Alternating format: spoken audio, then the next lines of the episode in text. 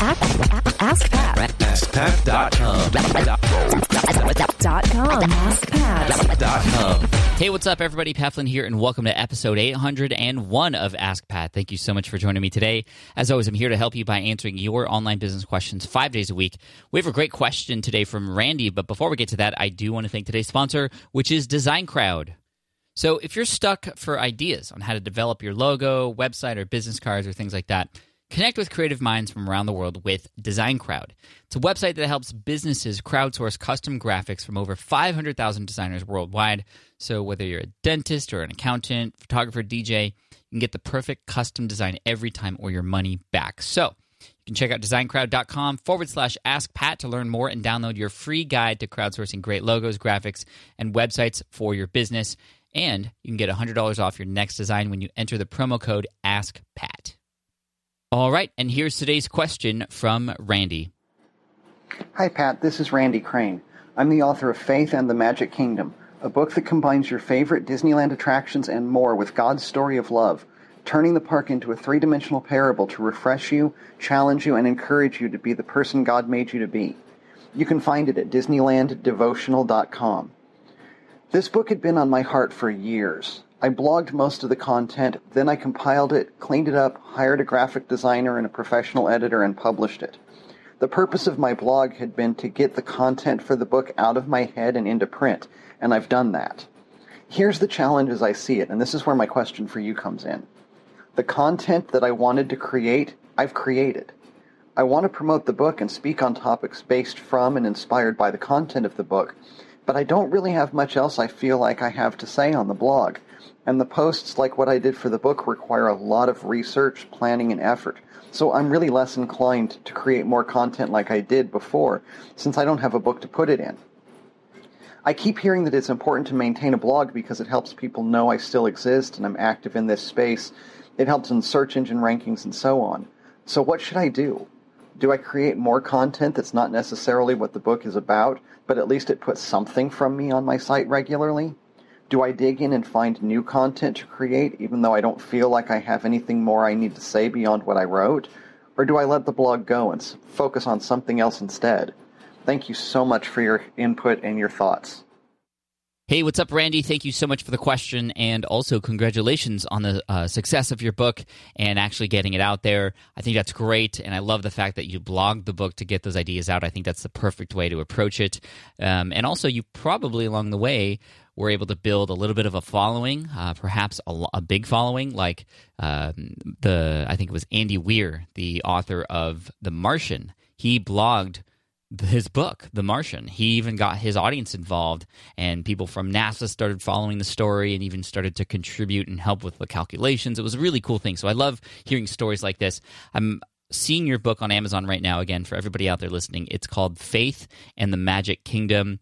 100 plus reminders and lessons from Disneyland for your life in Christ. I think that this is a really cool idea. I love Disneyland, so I'll, definitely be checking this out.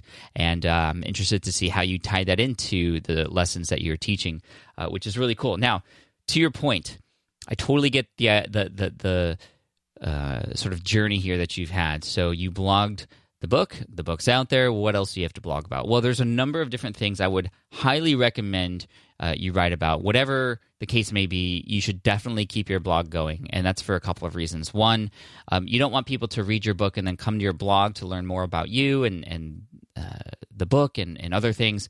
Uh, perhaps try to find a community and then have it be sort of dead space where people see, oh, well, the last article was written years ago, so I don't want to, I don't want to come here anymore. Or maybe Randy's just done building his audience, or, or whatever. Uh, so you don't want to leave that impression. Also, you're losing out on the opportunity to build your email list, and that's the huge thing here. The more that you continue to blog, even though it's about stuff that may not be related to your book anymore, you're still building your audience and you're still earning even more trust. And people who read books, they want to know more from the author. And I'll, I'll share with you a list of things you can blog about. Um, but yeah, the email list is going to be huge because then when you come out with your next book, you can actually reach out to people directly. You can survey your audience from there, and you could even potentially sell things down the road uh, beyond the book if you wanted to. Now, here's a list of things that I would recommend considering continuing to write on your blog about. Number one, success stories or reader experiences. If you've had anybody reach out to you and say thanks for your book uh, or any uh, shared any stories with you about how their your book has helped them in, in their life in some way shape or form you can reach out to them and reply and say hey by the way i loved what you said. Would you mind if i shared this on my blog? And obviously get their permission to do so but you might be able to pull the whole story out or maybe just a quote and share that and talk about that. And that's going to be really cool for a number of reasons. One, uh, you're going to be motivated because it's going to be uh, a way for you to show how your book is actually helping people, but it's also sh- social proof. Whoa, Randy's had a reader who's had this massive change or realization. Uh, I want maybe I should read this book. You know, they they they will be more likely to actually purchase if they are on the fence, if they see a success story. That's why testimonials are on sales pages and on television. Well, you can do the same thing, but have it be a real success story or a reader experience shared with everybody. And that's obviously related to your book, um, but would, would also be really fun to share as well. You can also mm, talk about plans and goals and updates about the book. You could talk about the fact that you have a five star rating and 15 customer reviews. You can even like I said earlier in point number one, you can pull out some of these customer customer reviews from Amazon and actually post them on your website, and maybe even respond publicly to some of those people who have given you praise for your book and the work that you've done. You can also share with people. This is number three. Things that are happening behind the scenes. So, how did you actually put this book together? What were the steps that were involved? What were some of the struggles that you had? These are things that audiences love to see. We love to see the behind the scenes. Similar to, as you know, every Disney movie has a lot of behind the scenes, how it was made type material. And I don't know about you, but for me, actually, my entire family, we love watching the behind the scenes and how it's made stuff sometimes even more than the actual movie. It's just so cool. And we feel very special getting a little bit of an insider view of how this thing was put together. And I think you can offer your audience the same thing too. You don't have to share the whole thing at once either. You can break all these things up into little chunks so you have more content to share. That's also going to help you with search engine optimization and being found on other places too.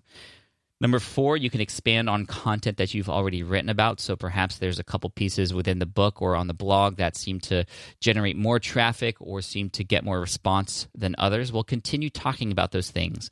Get a little bit deeper and even share some of the behind the scenes about how you research some, some of those things. It looks like you put a lot of research and time into this.